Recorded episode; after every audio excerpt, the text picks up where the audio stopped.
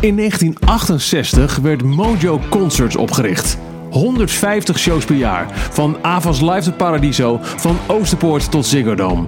1 miljoen mensen per jaar kopen een kaartje voor een show georganiseerd door Mojo. Bij al die shows en festivals draait het altijd om de band tussen jou, de bezoeker en de optredende artiest. Maar nooit hoor je het verhaal van de mensen achter de schermen. De mensen die ervoor zorgen dat die artiest naar Nederland komt, dat daar een podium staat en dat jij een kaartje kunt kopen. Wat doen zij? Hoe komt een show, een festival tot stand? Dat hoor je in deze podcastserie. De mensen van Mojo Concerts, de mensen achter de schermen, de mensen die ervoor zorgen dat jij naar een concert kunt gaan, komen aan het woord. Welkom bij 50 jaar Mojo. Hoi, leuk dat je luistert naar een nieuwe aflevering van de 50 jaar Mojo podcast. Mijn naam is Michiel Veenstra en in deze reeks praat ik elke aflevering met kopstukken van met mensen achter de schermen bij Mojo Concerts. Het bedrijf dat synoniem staat voor fantastische festivals en spetterende concerten. Maar niet alles is glitter en glamour. Er moeten ook gewoon zakelijke dingen worden geregeld. En hoe ziet je werk er dan uit? Dat hoor je in deze aflevering van CFO Financiën Leo Jaarsma en Vicky van Galen Last. Zij werkt op de afdeling ticketing. Uh, mijn naam is Leo Jaarsma. Ik ben verantwoordelijk, of eindverantwoordelijke voor de financiën binnen Mojo Concerts. En ik ben Vicky van Galenlast. En ik ben ticketingmanager bij Mojo. En ja, hou me bezig met ticketing. Dagenlang. Mag ik heel uh, bout zeggen dat als ik denk aan Mojo, denk ik, yeah, rock and roll, concerten, festivals. En hebben jullie de saaiste plek binnen het hele bedrijf is voor jullie. Ja, wij kregen, ik ga hem nog één keer gebruiken en daarna niet meer, want dat vindt de persoon in kwestie niet zo leuk. Dat uh, een collega van mij, nee, een, een, een, geen mooier, maar een ander soort collega van mij, die zei: Oh jezus, ticketing, dat is echt de, de meest niet sexy, zeg maar, uh, functie die je kan hebben bij Mojo. Dus het is gewoon te saai. Voelt het ook zo? Nou, ik ben het er eigenlijk helemaal niet mee, mee eens. uh, het, het leuke is eigenlijk ook als financieel persoon is um, misschien ook het ligt een beetje besloten in de cultuur van Mojo. Er werken mensen die uh, we, maken onderdeel uit van, van Live Nation, beursgenoteerd bedrijf. Dus je, zou kunnen denken van oké, die meneer houdt zich met heel veel saaie dingen bezig. Maar tegelijkertijd uh, zijn eigenlijk de mensen die van oudsher onderneemde binnen Mojo. Dus ook bijvoorbeeld een Leon Raamakers die nog op, van, vanuit het eerste uur uh, betrokken was bij de oprichting van Mojo Concerts. En, en Sean Mulder.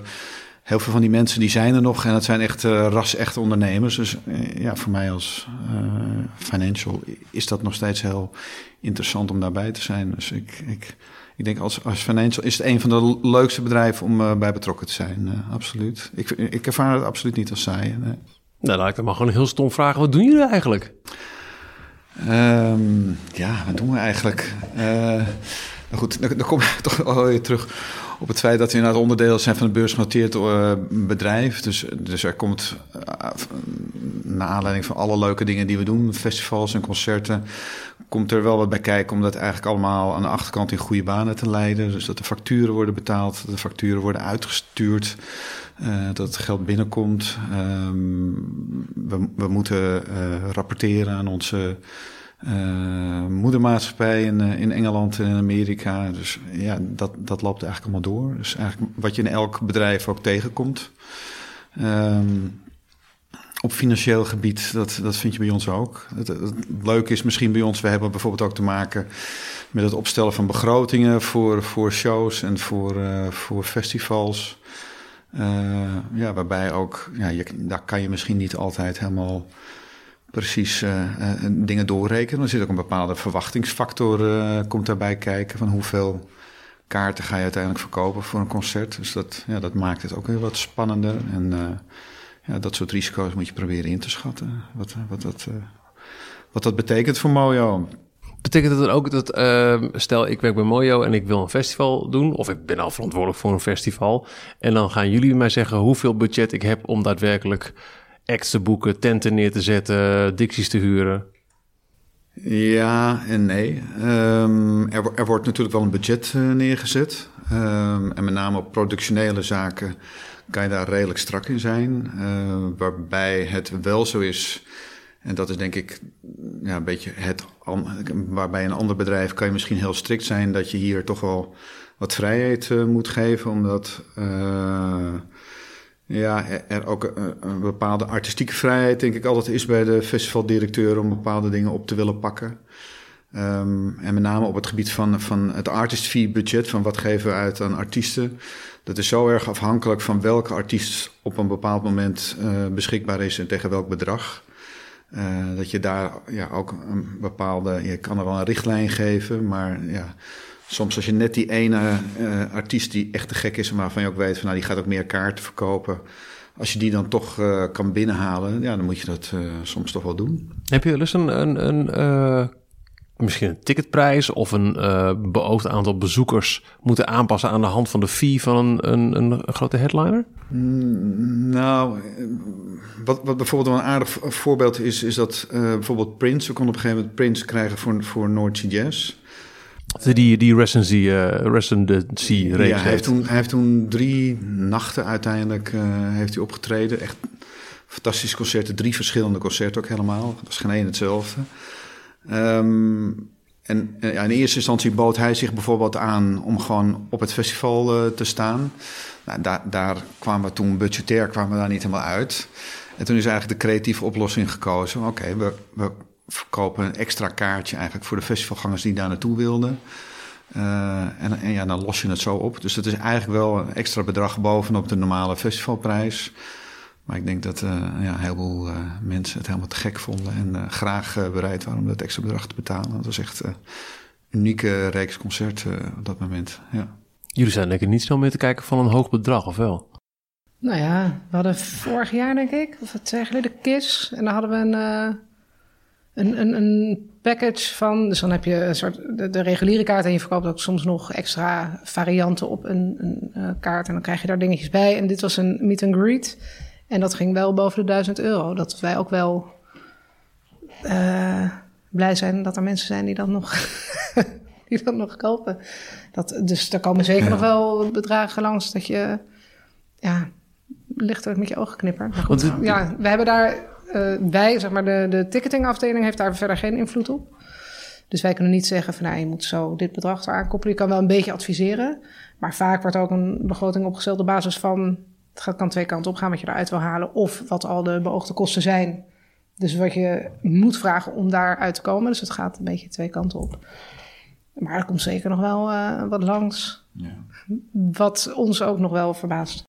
Want het is dus, uh, wat je uh, nu al aangeeft, uh, het is dus niet zo dat, dat nou, artiest X biedt zich aan, laten we kist bijpakken. Dat jullie zeggen, nou, we kunnen overwegen om het standaardkaartje en het Golden Circle kaartje en het Meet and Greet kaartje. Dat pakket komt al vanuit de artiest. Ja.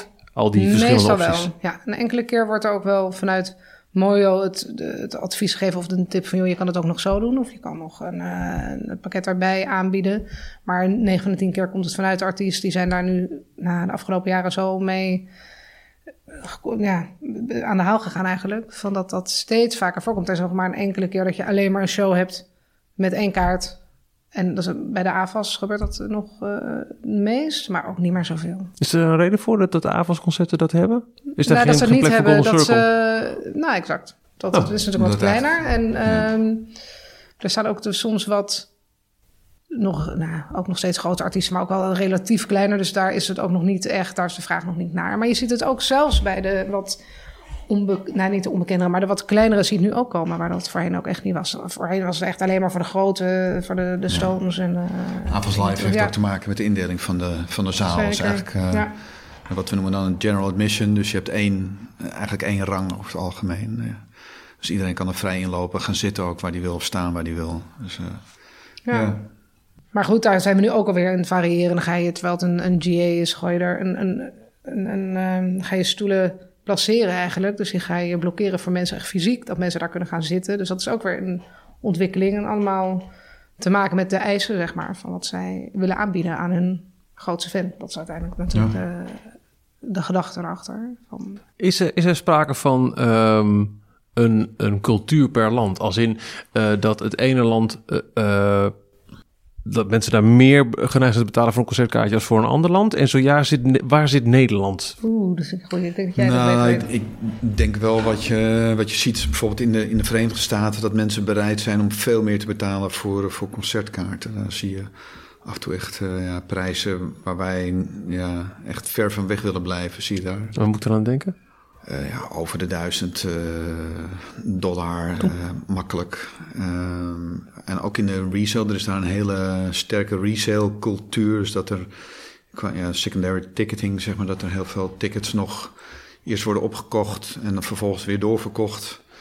Ehm, ja, dat, dat zijn eigenlijk dingen waar wij eigenlijk ja, ver weg van willen blijven. Het liefst zoveel mogelijk.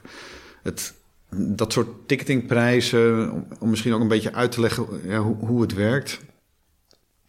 Eigenlijk komt de artiest die komt naartoe, naar ons toe, of eigenlijk de agent van de artiest, van nou, die en die artiest wil gaan toeren. En wij gaan een begroting maken, eh, waarbij, het is misschien wel echt wel goed om dat te beseffen, hoe, het voor ons in elkaar zit. Ehm, ik zeg maar wat, een, een AVAS, eh, AVAS live show, uh, 5.500 kaarten. Ehm, er wordt een begroting gemaakt. Eh, ik zeg maar wat, eh, 5000 kaarten tegen 40 euro wordt verkocht. Er komt 2 ton uit. Dan moet je rekenen dat ongeveer 50% daarvan is nodig voor eh, de productie, zaalhuur en, en marketing en, en alles. En de andere helft gaat ongeveer naar de artiest. Nou, het blijft ongeveer een ton over voor de artiest. Nou, op het moment dat wij een, een nou hebben we vaak dan bijvoorbeeld een 85-15 of een 90-10 deal, dan verdienen we ergens tussen de 10 en 15.000 euro op, op een show. En dat, overigens, die garantie voor die artiest wat eruit komt, dat garanderen wij ook. Dus wij garanderen, als jullie hier komen, dan krijg je dat. Is ook voor die artiest belangrijk. Oké. Want die heeft ook een heel circus met zich mee. Dus die heeft eh, Dus, dus een stuk of zes tot acht trailers eh, met zich mee. Eh, die heeft muzikanten, alles, alles nemen ze tegenwoordig mee. dus als een show onverhoopt niet goed loopt, dan is het risico voor... Ligt het bij ons. Oké. Ja. Dus op het moment dat je, eh, st- stel je verkoopt niet duizend kaarten, maar je verkoopt 4000 kaarten, duizend kaarten minder.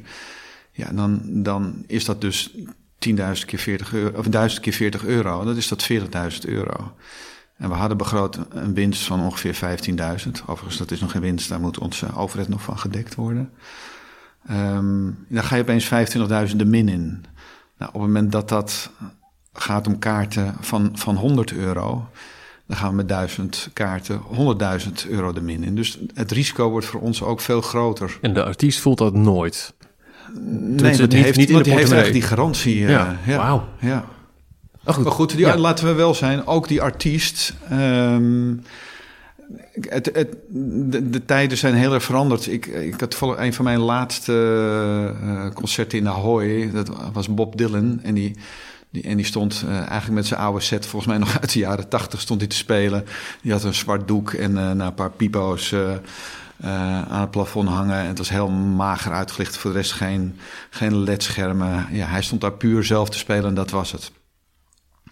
Als je tegenwoordig kijkt, uh, ja, worden artiesten geacht echt gewoon heel veel meer mee te brengen. Dus er zijn hele lichtshows, er zijn danseressen.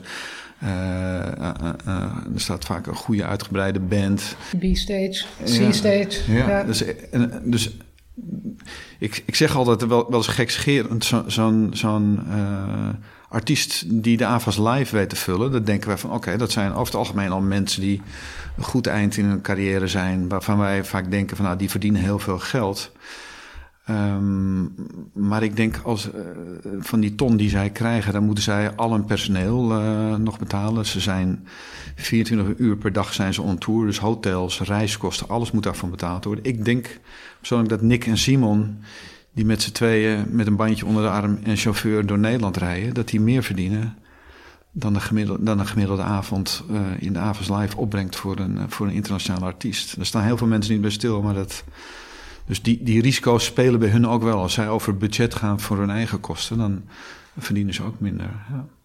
Maar goed, Nederland en, en, en ticketprijs. Is, is, er, is er per land een verschil? Je zei dus Amerika, daar zijn ze bereid om heel uh, hoog te gaan. Zit Nederland ik heb het idee namelijk nog dat, dat, dat uh, bij ons de ticketprijzen de laatste jaren best snel aan het stijgen zijn. Ja. Het, maken wij dan een inhaalslag of is het een internationaal beeld? Nee, het is ook de groei van wat Leo ook net zegt, van dat er steeds meer vraag is naar grotere producties, uh, meer entourage of een grotere entourage die erbij komt. En dat wordt allemaal doorberekend in die tickets. Dus uh, onder de streep blijft er voor alle partijen hetzelfde over, maar omdat de kosten zo hoger worden, zie je dus dat terugkomen in de kaartprijs.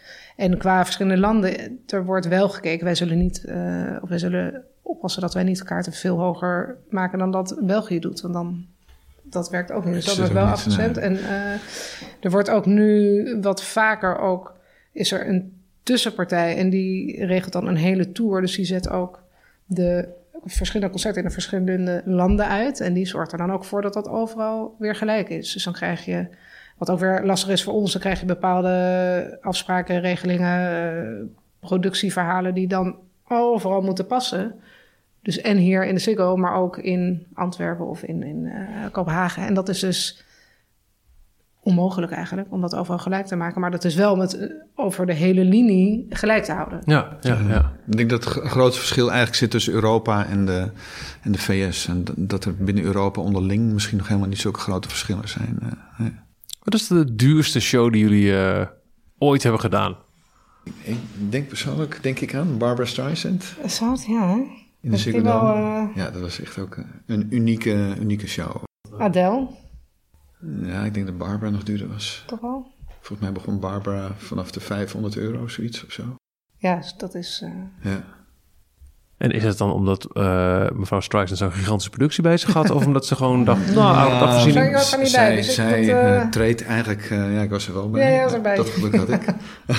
het was wel zo dat er had zo'n mooie personeelsleden... die mochten nee, er eigenlijk niet naartoe. Het was ook, ja. ja. Maar ik was mee als floor filler. Was ik. Ja, wat, wat, goed, wat, ik ook, wat ja, dat is wel grappig. Um, als je het hebt over anekdotes, inderdaad. Uh, zij, zij houdt dus standaard, houdt zij de voorste rij uh, houdt zij vrij. Want zij wil daar op de voorste rij wil zij tegen een, een uh, ja, mooi gemêleerd publiek wil ze aankijken.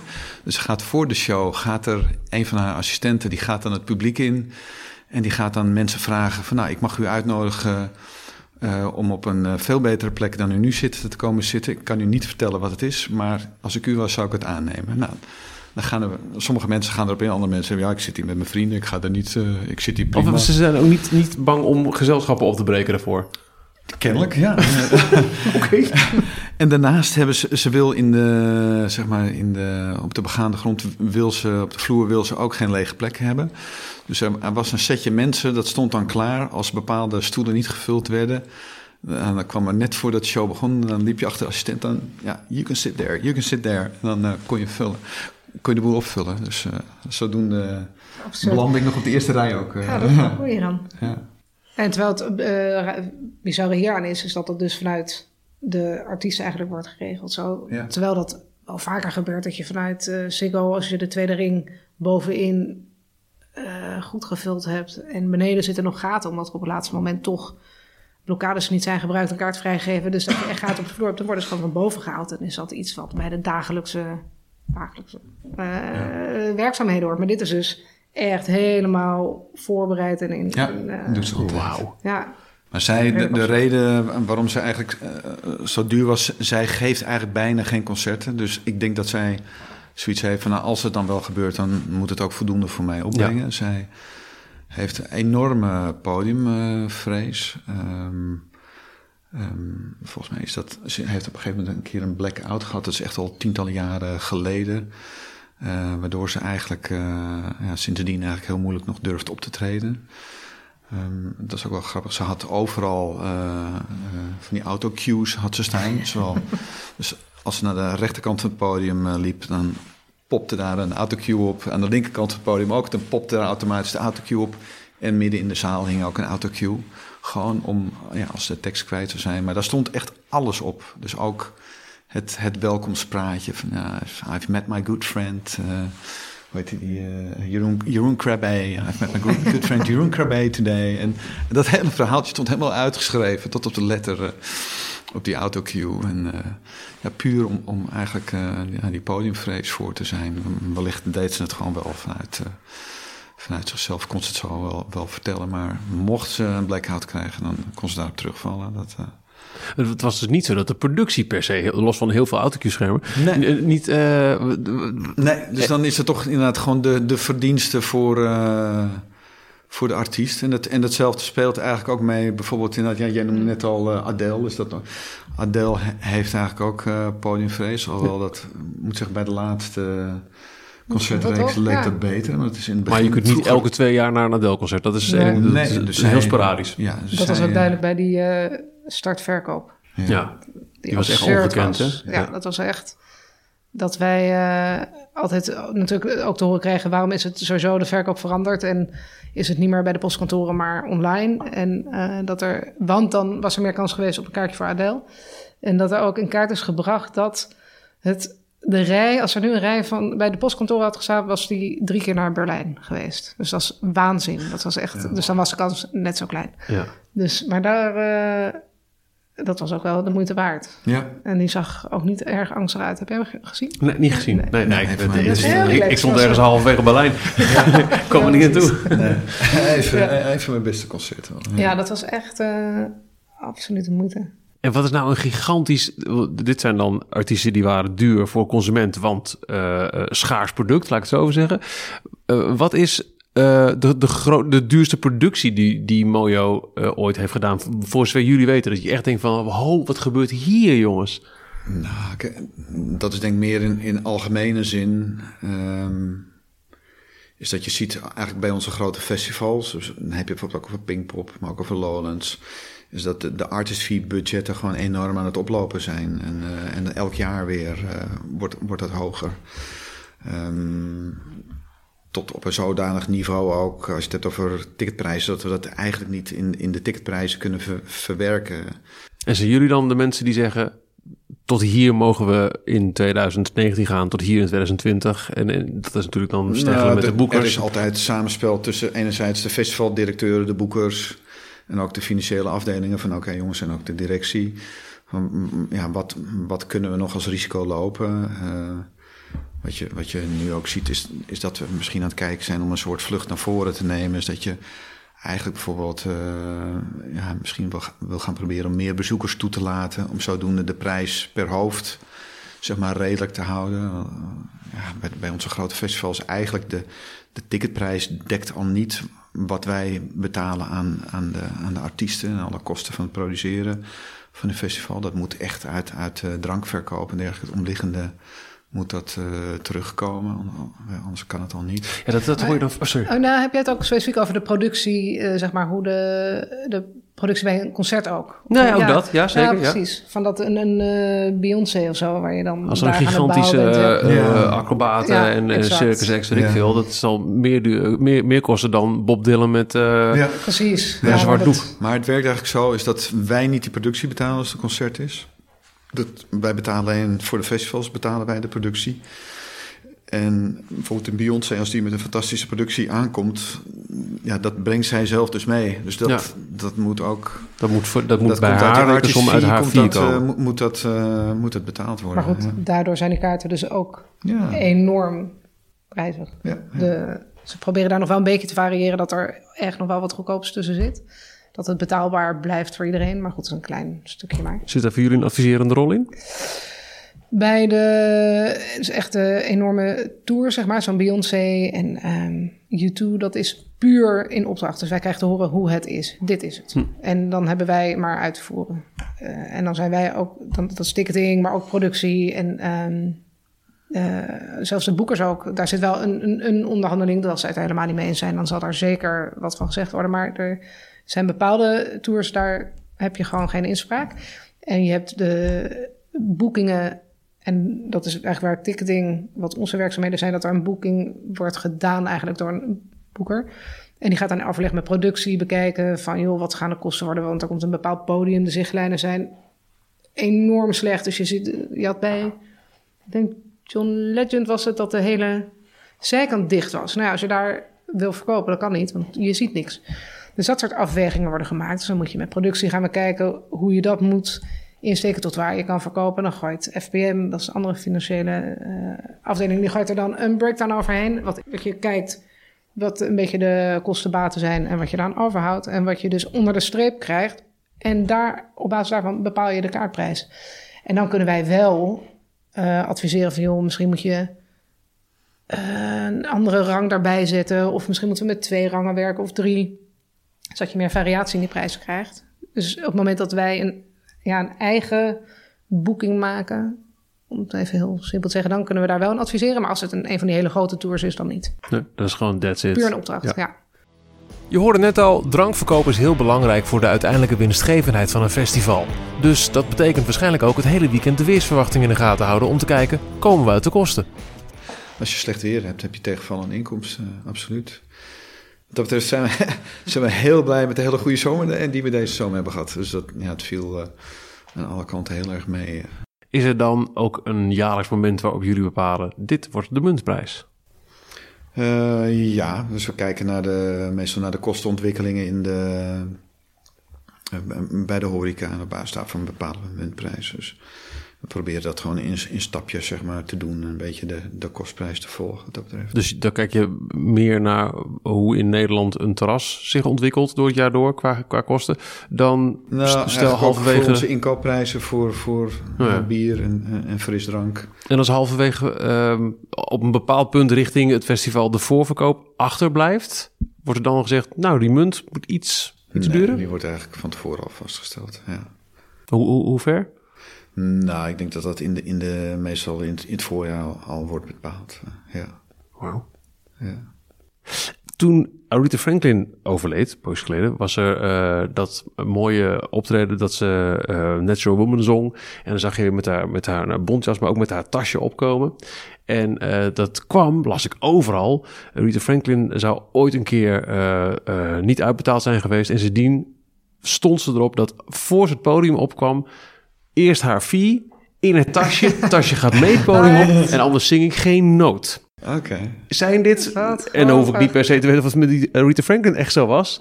Um, hoe verloopt dat? Willen de artiesten wel eens gewoon uh, achter het podium handje contantje hun, uh, hun centen? Dat gebeurt eigenlijk. Ja. Eigenlijk helemaal niet meer. Dus maar we hebben meer. nog wel. Nee.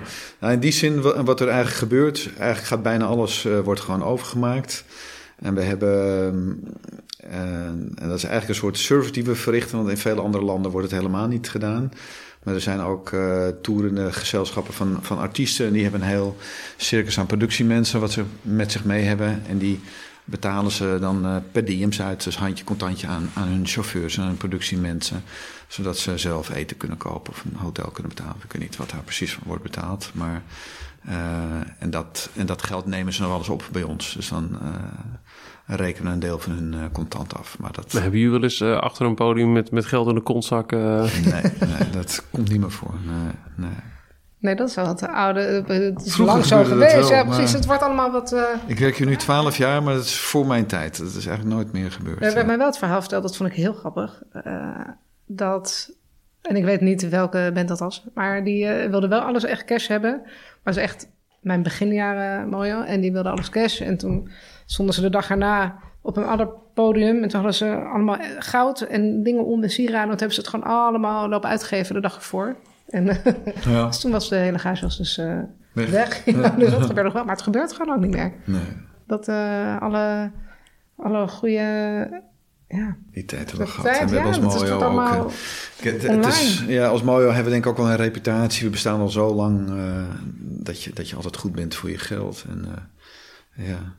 Het wordt, het wordt wel, is het zo dat de helft vooruit uh, meestal wordt overgemaakt. En, en dan de helft eigenlijk na de, de andere helft na, na, de dag van de show. Dat, ja, dat moet je ook prompt doen. Gewoon ook geen dag later. Maar, maar we hebben, ja, dat is een bepaald vertrouwen wat je. Ja, wat je maar we hebben wel tot voor kort hadden we zo'n grote kluis op Pinkpop staan heel handig om te zeggen. Ja, die dus, is er niet meer. Ja. maar die werd altijd neergezet voor al ja. het geld. En dat zag je al die jaren lang zo naar beneden gaan. En die gaat nu dus, volgens mij is die afgelopen jaar voor het eerst er niet omdat zo'n klein dingetje volstaat. Nou ja, dat, dat, toch nog tot vorig jaar. Dat vind ik best opvallend. Ja, ja, maar die was kost ook wel tijd om die gewoontes... maar goed, dat is ook weer de, de, de andere financiële afdeling... Hè, die alle betalingen doet en de... Ja, een beetje moeten, ja, precies. Dus die moeten een beetje dealen en een beetje, dat weet jij, eh, dat zijn jouw collega's eigenlijk. Ja. En die moeten op de avond zelf ook, want dat gebeurt wel. Ze zijn wel ter plekke. En ehm, bij de wat high maintenance shows zijn wij als stichting daar ook aanwezig. Moet je ook alles accorderen en aftekenen. En dan wordt wel alles op de bon na afgerekend. En, en eh, daar is nog wel dan, wat jij net ook zei, van de, het cash geld nodig. Maar dat, Ja, dat is wel een ja. overblijfsel van, van de tijden dat er contant werd afgerekend. Dus dat we nog steeds... Er, er wordt een, zeg maar een settlement opgesteld, echt op de avond van de show... waarin we een eh, overzicht maken van alle opbrengsten, eh, alle, alle, alle kosten. En daar komt dan een, een handtekening onder van de tour accountant. En, en dat is dan een het finale bedrag. Zodat je inderdaad de dag daarna ook kan afrekenen. En in vroeger tijden was het na die settlement... ja, inderdaad handje contantje afrekenen. Maar, eh, maar dat... dat eh, ja, maar- eh, Heel stom, hè? Maar Ja. de- de- moet ik er echt voor zien dat jij de dag na, eh pff, weet ik veel, de dag na U2 in de Ziggo zit jij met de identifier op kantoor. Zit je... ja? Echt? Ja, echt letterlijk. Ja. Ja, het is, het is wel heel logisch eigenlijk. Maar toch denk ik, ja, oké, dat is grappig Ja, dat gebeurt altijd. Ja, gaat Wauw. Ehm, Bijzondere bedragen gaan er dan ook altijd. eh, ja. nou, is er geen show hetzelfde? Maar eh, d- kunnen we een gemiddelde show eens nemen in, nou, laten we toch eens zeggen, ehm, de Ziggo. Ja. Wat kost dat? Wat, ehm, wat kost het voor Mojo om, dat, om zo'n avond neer te zetten? Dan heb ik het over ehm fee van een gemiddelde artiest, eh, inhuren van personeel, eh, de, huur van de zaal, denk ik. Waar, waar zitten alle kosten? Ik heb echt geen flauw idee.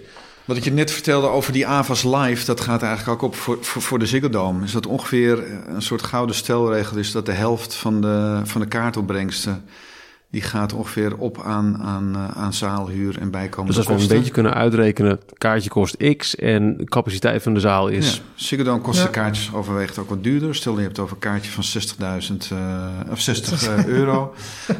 Heel groot artiest. 15 15.000 eh, eh, eh, bezoekers. Dan heb je daar, komt daar aan recetten ongeveer 9 ton eh, binnen. Daarvan gaat ongeveer de helft, 4,5 ton gaat op aan, eh, aan zaalhuur, aan, aan marketing, eh, aan productie. Er komen mensen om de productie erin en eruit te brengen. eh, eh, eh, dus, dus die eigenlijk op de, op de nacht van de show gewoon die hele productie weer eruit halen. Omdat ze de volgende dag weer in een andere, andere stad staan. En zijn het dan mensen van het, van het rondreizende circus of zijn dat mensen die er hierdoor ingehuurd? Nee, die worden door ons ingehuurd. Ja, dat zijn ook geen mensen van ons. Er zijn wel mensen van ons die dat begeleiden. Maar er zijn bijvoorbeeld ook eh, ja, eh, riggers die het licht op komen hangen. eh, precies, elke zaal is weer anders. Dus dat wordt ook niet door de productie van de artiest zelf gedaan, maar wordt door iemand van ons gedaan. Die precies weet eh, ja, wat de verdeling is van, van, van gewicht in een bepaalde zaal. Hoeveel eh, bepaalde dragers wel of niet kunnen hebben. Alles wat daarbij komt kost ongeveer de helft, dus 4,5 ton. Daar blijft dus gemiddeld voor de Ziggo Dome show een 4,5 ton eh, voor, de, eh, voor de bezoeker, of voor de ehm, artiest over. Ehm, nou, in, de Ziggo is dan zo, dan, wij werken dan weer met het percentage. Ehm, dus in, bij de Ziggo shows is het meestal iets, iets eh, hoger wat de artiest krijgt. Dus dat zal ergens tussen de 95 en de 90 procent liggen. Dus dan verdienen wij 45.000 tot eh 60.000 euro op een, op, een, op show. Mits het goed gaat weer. Mhm, Want ook daar geldt weer, als je, als je een keer eh, de mist in gaat, wat gewoon gebeurt ook, dan eh, kan je ook heel veel geld verliezen. En dat gaat harder bij een Ziggo Dome. Dus als je daar 2000 kaarten maal 60 eronder zit, nou, dan ga je opeens 120.000 er min in. Dus het is voor ons ook van belang dat we zoveel mogelijk Ziggo Dome shows doen. Dus de meer kan je het risico spreiden. En, eh, en dan kan je af en toe eens een keer ook eh, een misser eh, eh, oplopen. Wat, wat, wat zijn missers geweest? Ja, het, het, het komt ook door hele rare dingen. Kan komen niet zozeer omdat de verkoop niet goed is. Als wel dat de productie opeens helemaal verandert. En dat ze bedenken, oh, we komen met een... eh, we gaan eerst de vloer helemaal seated verkopen. Dus je gaat elk stoeltje, nou, is verkocht. En dan opeens bedenken ze, god, het is toch wel leuk om een catwalk of een B-stage mee te nemen. Dus dan moeten die stoelen wijken. En daar moet je dus ook een oplossing voor vinden. Dan kan je dus ook niet meer tot de, de, het aantal komen waar je op begroot hebt. Dus dat is gewoon niet haalbaar. Dus dat soort dingen zijn ook nou, niet zozeer missers als wel dat er heel- nu steeds vaker voorkomt dat er bedacht wordt, we gaan ons heel ergens mee. Totaal geen informatie, dus we moeten gewoon maar zoveel mogelijk verkopen. En dan komt de productie eroverheen. En, En dat dan moet je fixen. Ja. ja. Dus we gaan soms heel veilig in verkoop nog heb je wel eens mensen moeten afbellen dan? Nee, maar wel verplaatsen. Dat je echt mensen fysiek gewoon ergens anders moet zetten. En daar worden heel veel mensen niet zo blij van. We proberen altijd ze te upgraden, dus dat ze mooier terechtkomen. Maar goed, een, eh, Het gebeurt ook wel eens dat eh, concerten Smith, echt geannuleerd ja. worden. Hoor. Ja. ja, maar niet geannuleerd omdat de productie niet past. Dat, eh, Nee, en mensen worden niet geweigerd. Dat is, Nee, oké. Het is niet zo dat, dat oh, de helft past, maar nu moeten we Ja, moeten een paar nee. duizend mensen gaan bellen. Sorry, eh, past niet nee, meer. Dat, eh, nee dan, dan is het zo bizar dat... Dat hebben we nog nooit meegemaakt. Het- Nee. eh, Maar het, het is, ik, vind, ik vind het niet netjes om nou gewoon namen te gaan noemen van artiesten. Maar ja, wat, wat met name wat je ziet is dat... eh, ik denk de categorie waar het meest mis in gaat... is eigenlijk oudere artiesten die nog steeds gewend zijn op een gegeven moment... om hele hoge fees te krijgen. En die dan toch lopen te pushen van... oké jongens, die, ik wil die en die fee. En dat we er dan toch in meegaan. En dat uiteindelijk dan toch blijkt van... oké, het valt, eh, valt tegen de verkoop. Dus dat, Ja. dat is denk ik de belangrijkste categorie waar het nog wel eens eh, in mis wil gaan. eh. Als ik ineens heel veel reclame op de radio hoor voor een eh, concert, kan ik daar conclusies uit, uh, We willen het heel graag delen met jullie. Niet per se. Nee, nee. Hey, en eh, die servicekosten, Ja. wat is dat nou? Waar is dat voor nodig? Wat, wat, wat, wat, is dat? Kan het niet gewoon in het kaartje maskeren op die manier? Ja, nou goed, dat, dat is wel iets waar we nu aan het kijken zijn... om gewoon in één prijs eh, dat aan te bieden... zodat het niet meer los eh, eh, betaald moet worden... en dat er geen verrassing komt voor de mensen. Ik denk... mm, Want wat, wat houdt het precies in? Ehm, nou, het zijn eigenlijk kosten die gemaakt worden... eh, om bijvoorbeeld ook, eh, ook Vicky te betalen. we, hebben nou, een, en- we hebben een ticketingafdeling eh, hier bij ons eh, zitten. Eh, en we hebben ook een eh, ja, Ticketmaster betalen we eigenlijk. Dus het zijn alle, ze hebben daar een, een eh, vrij duur systeem staan eh, waar Precies. continu aan wordt ontwikkeld. Het is ook voor de hele handling. Het is voor Ticketmaster zit er zoveel meer aan de achterkant. Op het moment dat wij, wij zijn eigenlijk opdrachtgever. En wij als afdeling verzamelen alle informatie dus van productie, van de boeker, van eh, marketing. Alles wat erbij komt kijken, dat geven wij door aan Ticketmaster en zij voeren uit. Dus zij zorgen ervoor dat dat in het systeem wordt gebouwd. Dat mensen hun kaartje kunnen kopen. Maar ook dat mensen op het moment dat er een show geannuleerd wordt, ehm, dat alle kaarten terug worden betaald. Dus alle handling. de- zijn de handelingskosten voor grotendeels Ticketmaster. En de systemen. En ehm, de, het, de, het, gewoon het faciliteren van de kaartverkoop. En het, je, het is jammer dat het gewoon zo zichtbaar is, dat dat heel duidelijk is, dat je dat ervoor moet betalen. Terwijl het eigenlijk bij iedereen en alles wat je koopt eigenlijk daarbij in zit. Bij, bij een brood betaal je ook de bakkerlering. Ja, het, er zit, maar er, zit- er zit eh, gewoon wat, wat dekking voor onze onkosten eh, zit erin. En, en dat is eigenlijk... Ja, dat leidt dan altijd tot vragen dat het nog separaat weer op die, eh, op, op die site Ja. staat. En ik, ik denk dat het gewoon... Dat is wel iets waar we naartoe willen bewegen, omdat... eh, Het hoort gewoon bij het eigenlijk, geheel, eh, al- ja, precies. Het is net zo dat je, je gaat ook, je zou net goed kunnen zeggen, oké, dat stukje zijn de servicekosten. Dan is er nog een ander stukje is voor eh betalen we Leo van. Snap je? Maar dat zou ook kunnen, maar dat doen, dit ben je verplicht te doen, ook omdat het een percentage is. Dus je kan, het is geen fixed bedrag, dus daarom is dat ook lastiger erbij te zetten. Maar het hoort gewoon bij het geheel. Het zit daarbij in. Ja. Dus eh, ja, het, het, is uit te leggen, maar het roept nog wel wat vragen op bij mensen. Dat is het. eh. ook omdat je het niet terugkrijgt op het moment dat er een show geannuleerd wordt. Maar dat heeft ook weer te maken dat al die eh handling die daarbij komt kijken om de mensen weer terug te betalen en te zorgen of, naar, of de show te verplaatsen. Dat valt daar ook weer onder. ja. daarom. Dus dat moet ook betaald worden en dat wordt op die manier weer gefinancierd. Is jullie vak heel erg veranderd in de loop der jaren? Enorm, wel. Ik heb, eh, toen ik begon, zat ik, eh, zaten wij nog, hadden we een ander eh, ticketing systeem waar we in werkten. Hadden we, moet ik goed nadenken, was één s- soort basiscomputer. En dan gingen we echt met een geodriehoek, is dat een geodriehoek? Ja. Ja. gingen we echt meten en plakken. En met plakband moesten we het logo, toen waren nog de kaartjes met het logo erop, wat heel leuk was, vond ik, van de band. En dan gingen we echt plakken en knippen. En op de scanner. En dat werd dan ingescand hier in Delft. En dan ging dat eh, online of hoe dat precies werkt, weet ik ook niet eens. En dat, uh, dan, dan, dan gebruikte Ticketmaster dat dus voor de verkoop. En dan had je nog van die leuke kaartjes. En dan soms stond het scheef en dan moest je het opnieuw doen. en toen had je ook nog de postkantoren natuurlijk. Dat was ja. uh, toen ook nog. En toen ben ik zelf, heb, ben ik tijdelijk daaruit gegaan. Heb ik, uh, ben ik wat anders gaan doen. Maar toen is ticketing, uh, wij hadden altijd Ticketmaster als partij. En toen is um, CTS een jaar lang, ik kijk even aan of ik goed ja. zeg, is toen de, onze ja, ticketing gaan doen. En toen, dat heeft een jaar geduurd. En daarna is toch Ticketmaster weer teruggekomen. En toen zijn de outlets ook weggegaan. Volgens mij ja. dus de postkantoren. En toen zijn we online gaan verkopen. En dat heeft natuurlijk heel veel gemaakt. Al, al ja, daar was die stap ja. eigenlijk al. Maar toen zijn zij nog wel, heeft Ticketmaster voor andere partijen verkocht nog wel. En nu zijn we eigenlijk helemaal uh, alleen maar online verkoop doen. Maar je kan nog wel echt de harde kaarten kopen, dus de, de geprinte kaart. Maar de verkoop is niet meer achter of... Uh... Maar hoe doe hoe, ik, hoe, ik, dat is helemaal nieuw voor me. Waar haal ik er nog een, een, een, fysieke kaart? Hoe doe ik dat dan? Dan kan je hem bestellen en dan zeg je dat je hem per post thuis verzorgd wil hebben. Ik kan een speciale fan-editie tegenwoordig zelfs. Ja, met een leuke collector ticket. Uh, ja. ja, maar nu moet je inlijsten. Dat kun je niet gebruiken aan de kassa. Ja, wel, kan je allebei. Ja. Staan mensen met een lijstje onder de rij, uh, onder de arm in de rij. Zo'n pasje die, die je omhangt. Staan er nog wel eens mensen te vergeefs bij een postkantoor? Je hebt nu bij uh, Primera, maar die, daar, die gebruiken wij verder niet voor verkoop. Maar Primera verkoopt nog wel kaarten, maar dan meer voor de ja, clubshows of uh, shows die wij dus niet doen. En de reden waarom wij dat ook weer niet doen, is omdat dat weer anonieme verkoop is. En wij willen toch mensen kunnen traceren op een moment dat we dus moeten verplaatsen. Of mensen moeten laten weten dat een show eh, de tijden gewijzigd zijn. Er verandert enorm veel. Je gaat vaak zo lang van tevoren in verkoop dat er ook de showtijden kunnen veranderen. Of de data of van alles. Dus wij willen mensen kunnen bereiken.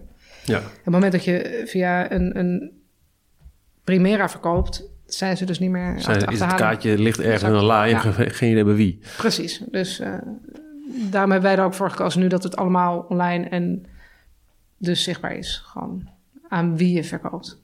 Dus dat is wel de grootste verandering, denk ik. Uh. Ja. Ik heb eigenlijk nog één, uh, één, één laatste vraag.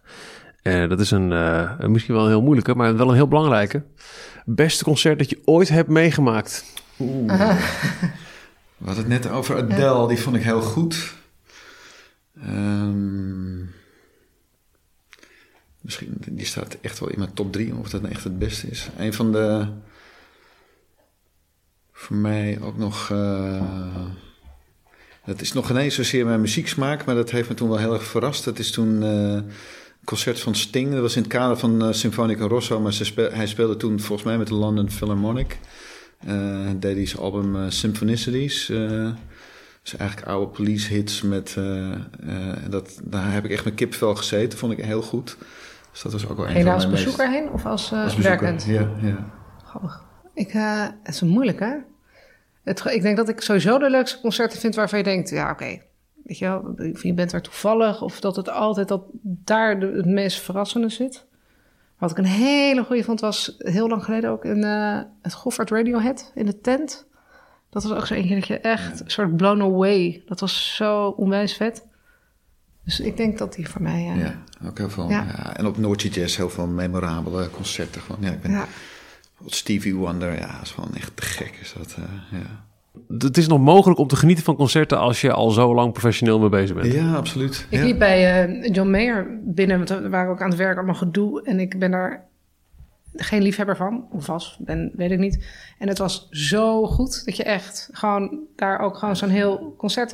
Wat me ook te denken natuurlijk ook alle de Pearl Jam shows. Die zijn ook altijd, allemaal. Nog steeds zelfs ook uh, Eddie op Pinkpop. Maar dus ja, je kan nog steeds echt blown away zijn. Dat je denkt, zo, dit is echt...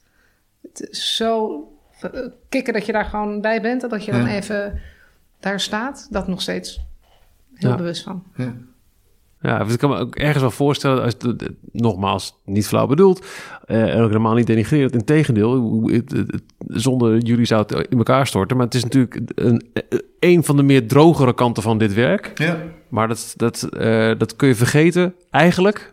Op het moment ja. dat, dat je betoverd wordt door de muziek, dan weet je, oh ja, je handelt in magie, toch? Ja. Nou, het is ook zo, wat uh, nog een heel kleine ticketing toelichting, dat het zo, daar komt zoveel bij komt kijken. En wij zitten in een soort, het is dan nu ook weer heel druk. En dan, je krijgt echt op een dag, wij doen alle shows, alle mooie shows. Dus wij moeten, en wij zijn drie mensen op een afdeling.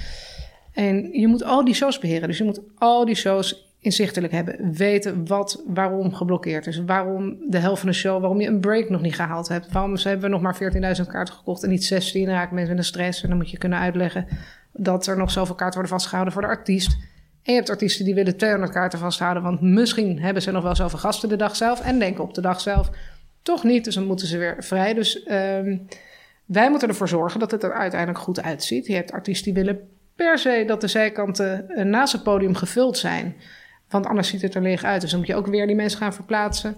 Dus uh, het moment dat het er goed uitziet, terwijl de show eigenlijk heel slecht verkocht is, maar alles zit en de gaten zijn gevuld en het loopt, dat is, daar kan ik elke keer wel weer heel blij van worden. Dat ik denk, oké, dat is wel de het stress en gedoe waard geweest. Want mensen raken er heel erg gestrest van. Die worden helemaal. Uh, um, die moeten dan de, van de agent, hè, van de, de tour ook, die willen per se weten dat het er goed uitziet. We hebben ook echt wel gedoe over ons heen gekregen en, en uh, woedend waren ze. Als ja, dat was dat oh wel. ja, als er dan weer iets niet goed geregeld was, dan, dan, en als er gaten zijn, dat kan gewoon niet. Dat, regel het. Vroeger hadden, hadden we op maandag hadden we altijd het mooie overleg en dan werden eigenlijk al de shows werden erin besproken. En, en dan kwamen ook inderdaad de verliesshows, die kwamen ja. dan langs en dat was... Dat was voor mij eigenlijk, moet ik eerlijk zeggen, wel een van de meer frustrerende opmerkingen. Ja. En dat was altijd, uh, ja, we hebben uh, zoveel verloren, maar het zag er wel goed uit.